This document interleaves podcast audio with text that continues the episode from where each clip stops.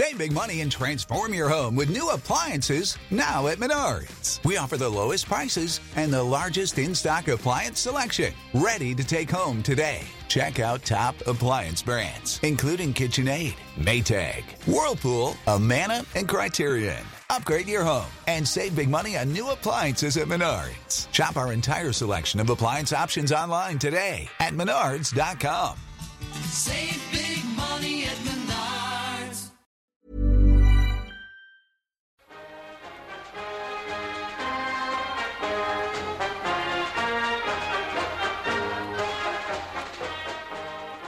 Name Gralton James. Passport number 45879. Dated 2nd of June 1921. Address of residence Efferna, Carrick-on-Shannon, County Leitrim. Born on the 19th of April 1886 in Ireland. Deported United States of America, August 1933. Uh, sometime around the 1930s, we heard great rumours of a, a man by the name of Gralton that had come from America to South Leitrim, to his native place there. He was expounding communism to a great extent and had a large following of young men and young women. He had built a hall there, and the people were in an awful way about it. In fact, he, he was despised by everybody and no matter what would happen him, I think at the time, even if he was shot, the people would feel relieved and, uh, in fact, I think thankful. Gralton was a man that was respected by all the people, I can say, a lot of the people. He had a few people that uh, fell for this propaganda which was used against him as that he was an antichrist and was against religion. And at that time, to be a, or to profess to be a member of the Communist Party was the same as saying you were an antichrist. And a lot of people were under the opinion that if uh, uh, Gralton, if he was killed, well, that they'd gain an indulgence and get to, gain an indulgence to get to heaven.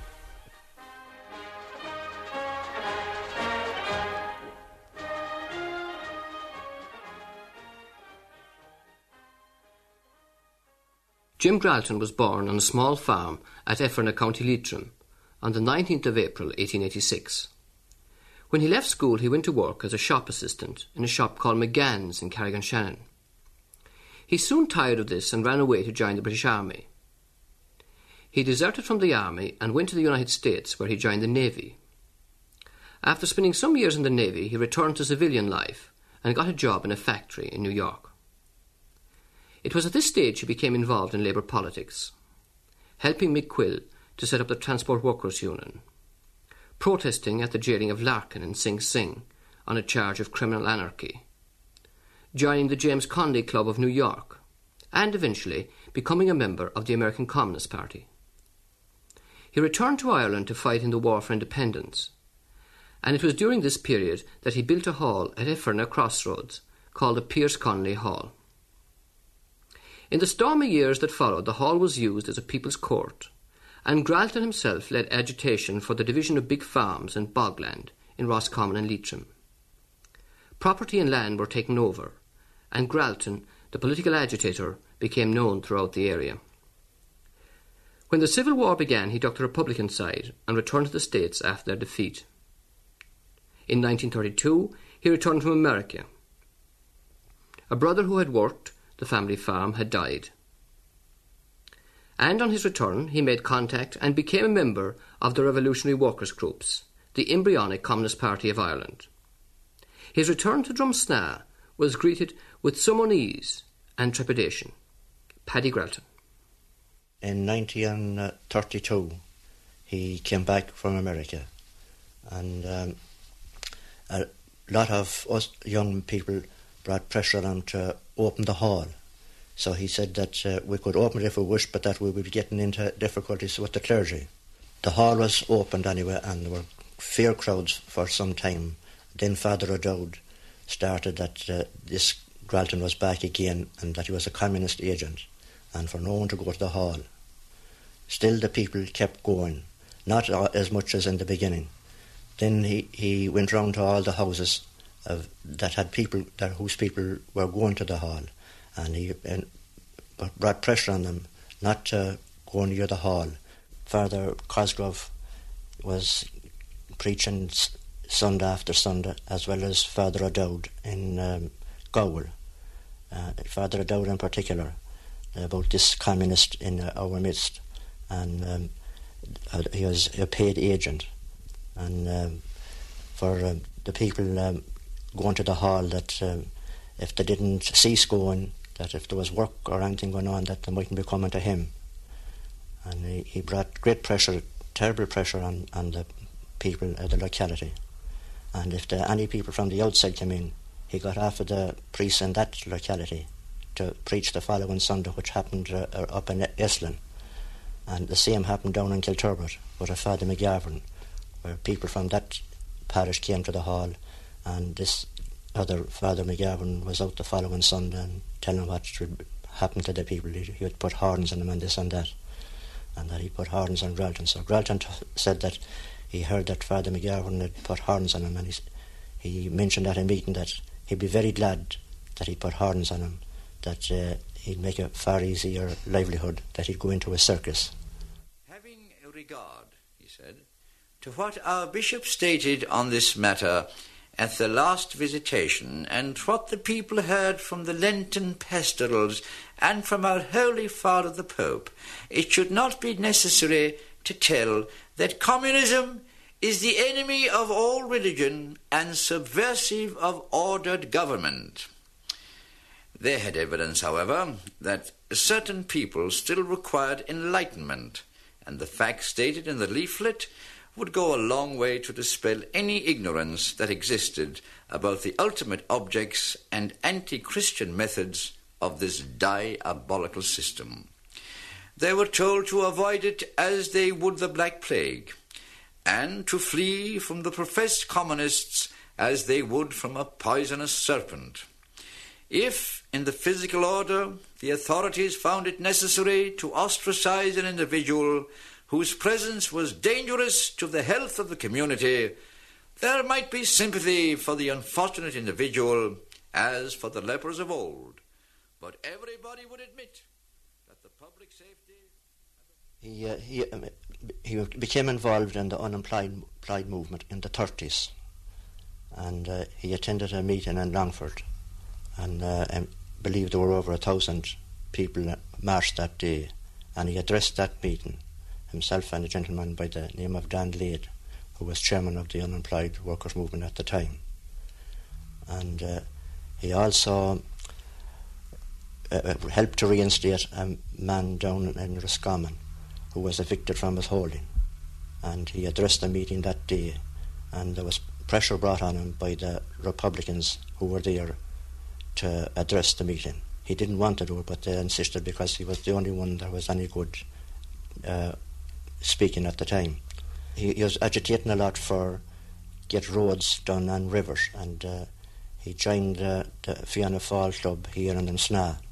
He, he used to bring up a lot of um, projects, such as getting roads done on rivers, and he agitated strong, and he had the support of the club in those demands. And uh, next, the word came from headquarters of the Fianna Fáil party that he be expelled from the club. So there was a gentleman here who was the chairman of the club at the time by the name of Burden. I don't know his Christian name. And he uh, was very great with Jim, and he advised him to get out of the club quietly. That he didn't want uh, he didn't want the nasty job of expelling him. So he he, he ceased attending the meetings. Now, it's quite obvious that his activities in the hall, uh, classes in political indoctrination and so on, were very important in the final leading up to his deportation. Well, as far as uh, I can remember, there was never any classes of, of indoctrination. The only indoctrination was that he was uh, getting the people to stand on their own feet, two feet, and demand a decent livelihood for themselves and their families. And he, he was um, a great man for the youth because uh, he, when the hall was open first, he had music lessons, he had dancing lessons, Irish classes, and English classes. No, my parents wouldn't let me go to it because they thought that uh, I, I'd turn over and be a communist or turn over my religion too, which was naturally, I would never turn over anyway, but I still wasn't let go. Communists plan to stir up agrarian strife, recruits to Red Army, plot to promote cattle drives and raids on big farms, secret congress at Trim. A Red Army established in Ireland, Communists' next move to wreck society. Well, this evening, Father uh, O'Dowd came here. He was after being told that we were going to fire into the hall that night and told me not to fire into it. So I went and met my company and I told them that what I was after hearing. And they said that it didn't make any difference what the priest did, that they were going to fire into it anyway. So it went on, and they did fire into the hall. Pearse Connolly Hall at Gowel, County Leitrim, has been gutted by incendiaries, who first soaked the hall with paraffin. Thus, the working people of the area have lost the only hall they had for social and meeting purposes. This piece of blackguardism was carried out on Christmas Eve and followed several other attempts to destroy the hall. A few days earlier, a landmine was placed under it but failed to do much damage. Some weeks previously, a volley of revolver shots was fired at the hall while a dance was in progress. He also helped to reinstate a man down in Roscommon. I, think it was the early Kingston's estate, and uh, the man in the gatehouse was evicted. So a lot of Republicans went down, and uh, a few was asked Gralton to come with us, so he came. And uh, he was asked to address the meeting, which he did. And at that meeting, it was funny the way that uh, even the few things that he did say were misinterpreted. I remember him saying that this present crisis is not a, a national crisis, it is a crisis of the whole international capitalist system. And coming home, some of them lads were said laughingly, "Well, Christ, I thought it, it's what he said. Uh, this, this is another. There's another Christ here, or there's several Christs." What he said was, "This is uh, not a, a, national crisis; it is an international crisis of the whole capitalist system." So the people just misinterpreted it, what he said. Carrick-on-Shannon, Monday. On the motion of its chairman, Mr. Henry McMurrough, seconded by Mr. Michael McGrath, Leitrim County Board of Health passed the following resolution at a special meeting. We observe with great concern the spread of a godless campaign within this county under the guise of communism, and as public representatives, we emphatically and publicly condemn such teaching in our midst. As representatives of a Christian community, we call upon the government to take a firm stand to eradicate this evil propaganda from among us, and we assure the government of our active support in any action they may take to uphold the warnings of the Catholic hierarchy against the spread of this evil. Mr. McMurrough said that if it were necessary, he would take a sword and rouse the clans of Breffni and do a man's part to put an end to this devil's work. And then Father O'Dowd mentioned Sunday after Sunday that uh, if Gralton was to remain in the area, that he wouldn't be in it. That either him or, or Gralton would have to go. So he, he, he rose, rose up very bitter feelings against him. And uh, he, he mentioned there's 14, 14 communists in the area. And um, were there 14 communists in the area at not, the time? Not at all. Not at all. There, was, there would be uh, those were people who stuck up by Gralton. They were all, mostly all neighbours, and a lot of them should get credit because they had an awful lot to lose at the time. My father had a small shop, and um, some of those people who came to the shop, uh, some of them left after the meeting in Sna for the very reason that I introduced O'Donnell. They thought that um, I shouldn't have gone against the clergy. How was the deportation of Gralton brought about?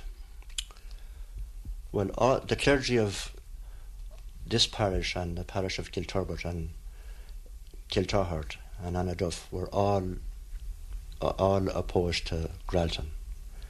And uh, then the Bishop of Ardagh and Clonmacnoise. I'd say that through him, he brought pressure on the Minister for Justice, who was uh, Mr. Geoghegan, who was TD and Minister for Justice for Longford at that time. That is, is not my opinion, but is the, the opinion of the majority of the people in this locality. My name is Joseph Mooney of Drumshanbo, a member of Leitrim County Council. My father, the late Andrew Mooney, was also a member of the Leitrim County Council and a member of the Leitrim Board of Health. Uh, my recollection regarding the Gralton affair is rather hazy as I was young at the time, uh, except what I may have gleaned from newspaper cuttings. But as far as I can recollect, my father did sponsor uh, a notice of motion in the 30s calling or uh, calling on the government, the then government, to deport uh, James Gra- Gralton uh, on the basis that he was engaged in communist activities and was promoting communism in in the area or in his native area. Um, that stand at the, at the time by my father was supported in an editorial in a weekly paper. And uh, it was suggested in that editorial that similar stands should be made by the other public bodies in the country. There was a, a rumour at that time that a World Congress of Communism was to be held in Galway. And it was with the object of preventing such a Congress being held that my father took the stand at that time. Jim Gralton was a naturalised American citizen. On February 3rd, 1933, a deportation order was issued. As an undesirable alien, he was ordered to leave the country before March the 4th. A local defence committee was formed opposing deportation and demanding a trial. Gralton went to see Peadar O'Donnell. A man arrived on my doorstep um, one day and said he was Jim Gralton and he was being deported from Leitrim and uh, he wanted to know what I would do about it.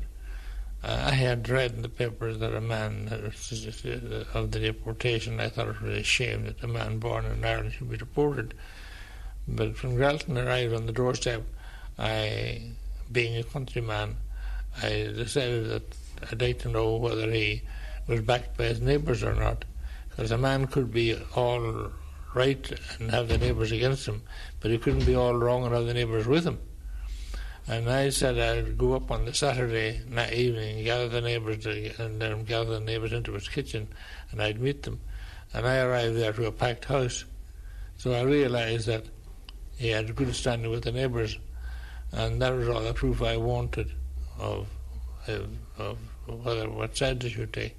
And I went to the to mass that Sunday next day, and went to mass Drumsna, and the priest preached a rather violent sermon, which was aimed at uh, well aimed at me really because the notice of the meeting was uh, was posted up, and uh, at the meeting itself. Were, were, I don't know what the crowd had been like, but the priest was very hostile, and he ordered the people to attack me, which they did with considerable enthusiasm, and uh, I got hammered out of the place. Um, my attitude was that if a man born in Ireland had done something that was wrong, well, there was law to deal with him, and if there, if there wasn't law, well, pass laws. But to deport a man born in Ireland for some reason was ridiculous. There was a meeting at Gralton's house the night before, and it was decided that uh, a gentleman would introduce the speakers. This gentleman was uh, also an American citizen, and he volunteered to introduce the speakers after Mass. So we went to Drumsna Mass that day, but um, as we arrived at the church, Mass was already going on, as the priest had it earlier than usual. And uh, Father Cosgrove was outside the church himself, and he got another priest to say Mass. So we entered the church anyway, when before we were only in a few minutes when Father Cosgrove came in on the, went in on the sacristy door and came out on the altar and said that uh, five or six anti Godmen were after arriving and for the people to clear away and not to listen to them. that they were agents of Antichrist. So when Mass was over, then uh, we went over to a tree, and uh, Father Cosgrove was out very fast to our heels. And he came over to this gentleman that uh, was to address the meeting, and he says, If you open your mouth, you'll be the next for Waterloo. So this man got cold feet and he wouldn't address the meeting. So O'Donnell says, What will we do now? So I said, Well, I'll, I'll introduce him. So I introduced Mr. O'Donnell. And uh, the next thing, Father Cosgrove came on and waved his arm and says, Take them down, take them down. So the missiles started f- f- flying from all directions. And there was one old lady in particular, Sarah Gulravy, and she was uh, used to do a bit of work for this gentleman. And she had her apron or a skirt full of mud balls, and she started throwing them, and a few others took up the the throwing as well. And um, O'Donnell and I were all clobbered, so we had to abandon the meeting. I, I was in a very advantageous position at the time. I was on three, and there wasn't that many people who started throwing the mud. The, the, the all the good, decent people, they, they kept looking on, and some of them went home, but there was only a, few people that uh, done the throwing. And uh, when we got down after three, some of those gentlemen went to attack us, and uh, Donald O'Reilly struck one of them and took him to the ground. So they kept back after that. Then we had to retreat down the, to the village, and another gentleman said that we should be thrown into the Shannon. So we went. We had to go home then, and uh, all those men had tea in my father's house, and uh, the guards came out to see did we want any protection. We were to hold a meeting in in Gowel after mass as well. So O'Donnell says, uh, "You gave us damn poor protection in them sna." So I don't see what's the use of uh, you coming to protect us here. So we we abandoned the meeting in, in because some of those blackguards that done the throwing, and, and one called them blackguards, they were just misled by the clergy. They came on to Gowel as well to have another go at us if we did hold a meeting after Mass. But we had a meeting at Efferna Crossers that evening, and uh, the majority of the neighbours turned out to hear the speakers.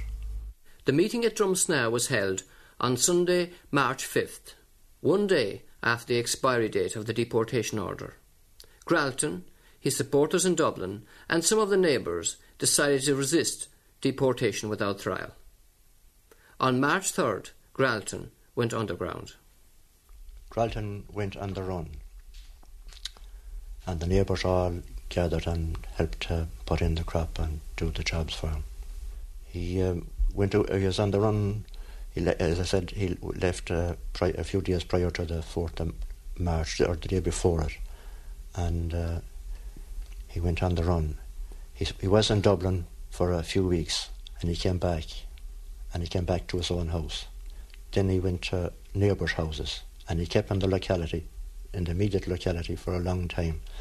A deputation went to the Leitrim County Council, including his mother, demanding that he get a trial. And it got great publicity, as there was a deputation from the road workers there the same day looking for an increase in wages. And I happened to be act as spokesman for the road workers that day. And uh, when Gralton's case was brought up, of course, there was a, a great uproar and shouting and uh, a support for Gralton and a great, great publicity on the papers. And a few days after, there was 14 houses raided in the locality. And Gralton was in one of them, but he made his escape thanks to a gentleman who um, whose house was also raided, and he knew Gralton was in his uncle's house, and he went in his shirt and trousers and bare feet to his uncle's house, which was convenient to his own, and told Gralton that the guards were searching, and Gralton got away, and when the when the guards arrived, he was gone. With the slogan, Jim Gralton shall not leave Ireland, a strong Gralton Defence Committee has been established in Dublin to resist the deportation order served on Jim Gralton, a Leitrim working farmer, by the Fianna Fáil government. The meeting elected Patrick Flanagan, NUR, as chairman, prominent members of the Irish Academy and other writers, including Frank O'Connor, F.R. Higgins, Peadar O'Donnell, Denis Johnston, Francis Stuart, Lyle Donaghy, and Donn Piatt, have joined the committee of which Lyle Donaghy and Donald O'Reilly are joint secretaries. Why, in a county like Leitrim, where there was a large Republican following, did they allow the deportation of Gralton? Where you say a large Republican following in Leitrim, I would say that the Republican movement in Leitrim, which was numerically strong, was a movement that had no political philosophy whatsoever. And that the vast majority of the men in Leitrim, I suppose the same as in every other place, who joined the Republican Army and the Republican movement, joined solely for one aim for to liberate Ireland from the visible signs of Britain, namely the British Army. And after they were out, that was as much as we could see. Now, I would say that in Leitrim, perhaps there would be the most neighbourly people that you would get in any part of Ireland. And if there was anything wrong with Jim Gralton, other than what he was branded as, there would be very few who would not come to his aid. But the whole question of communism at that time, from 1932 onwards, was continually talked of on the pulpits and the press and various other ways of the mass media on the whole question of communism. And communism was not talked of to the people as something that was going to help small farmers or break up ranches or give decent wages or jobs to the people. It was something that was going to destroy something that was very dear to the people and in, to the people of Leitrim, the same as every place, that it was that it was going to destroy the religion, that it was going to deny God, and all that sort of thing. And therefore, the people who didn't understand had got to make up their minds on where their loyalties were. Were they loyal? Were, was it? Were they going to be loyal to the clergy? That were the people who led them spiritually, or were they going to be loyal to somebody that the, some man that the that the clergy and bishops condemned, who had some philosophy that the people couldn't understand or never knew anything about? So therefore, I would say that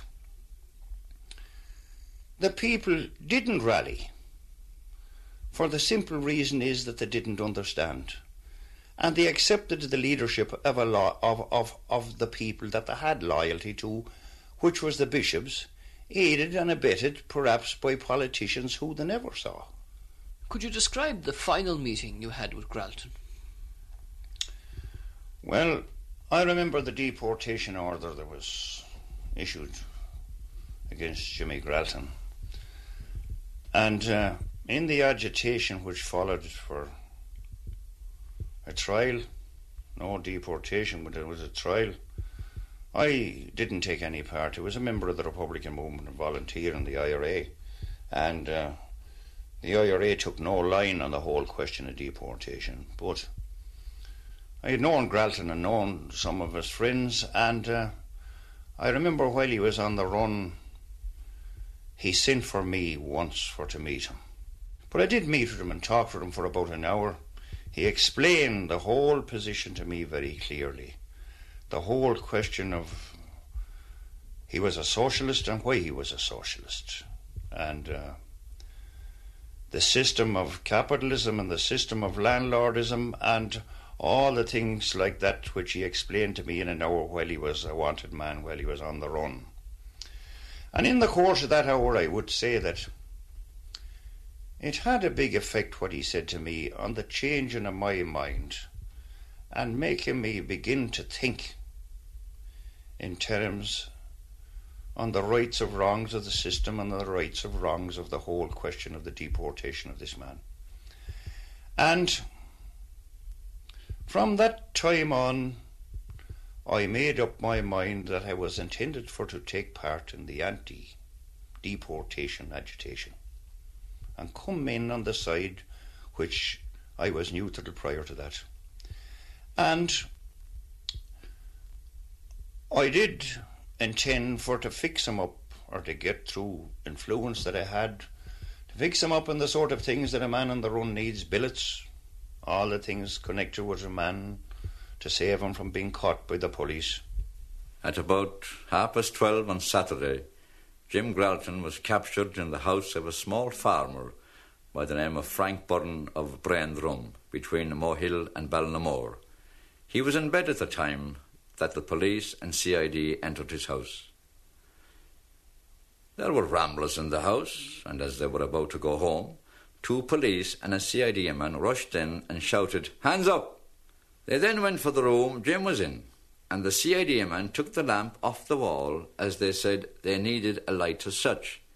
The CID man and the boy had a scuffle in which the globe of the lamp was broken. They then rushed up into the room and captured Jim. When they took him down to the kitchen, Jim shook hands with them all, and going out of the door he said, So long, boys. I'll return to Ireland when we have a workers' republic. He was brought to Ballinamore Barracks, and on Saturday he was brought to Cork. He passed through Carrick-on-Shannon. Several of Gralton's old neighbours called at Carrick Barracks to see if he was there, to bid him farewell, but all missed him, as the guard said he would not pass that way. But he did pass through Carrick, and as he was delayed at the barrack for about five minutes, several people were out with cameras, and they snapped him as he entered the barracks. Jim Gralton was arrested on Saturday, August 12th, 1933, and deported from Cobh on the following day to the United States. The fare was paid from money found in his possession. There is a difference of opinion as to how successful an activist Gralton was. Peadar O'Donnell.